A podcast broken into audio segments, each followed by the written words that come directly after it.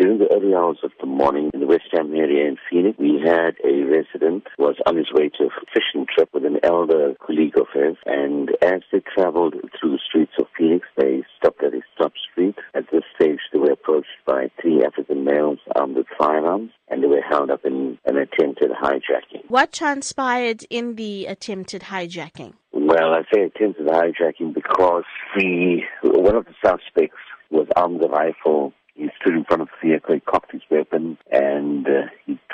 3 p.m. His weapon jammed. The second person was armed with a 9 millimeter pistol, went over to the, to the passenger side, and he shot the passenger point blank straight into the head.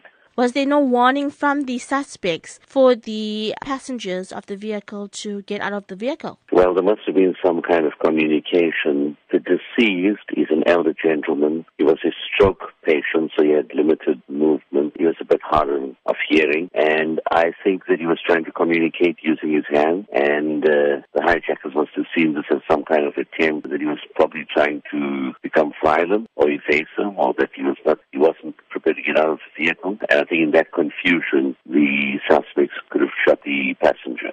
Were there any other people that were injured in this attempted hijacking?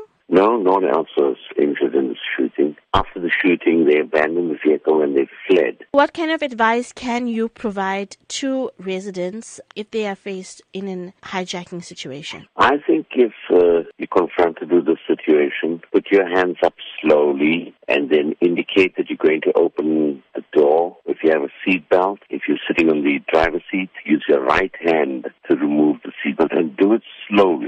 Show them that you are trying to open your seatbelt because you must remember the hijack is generally in a very tense situation. If he sees you quickly reaching down to your waist area, he thinks that you have a firearm and you're probably reaching for a firearm, so he's going to shoot first. Get out of the vehicle, don't look at the faces, turn around and just sleep on the floor or walk away. You can always buy another vehicle. We can't buy another you.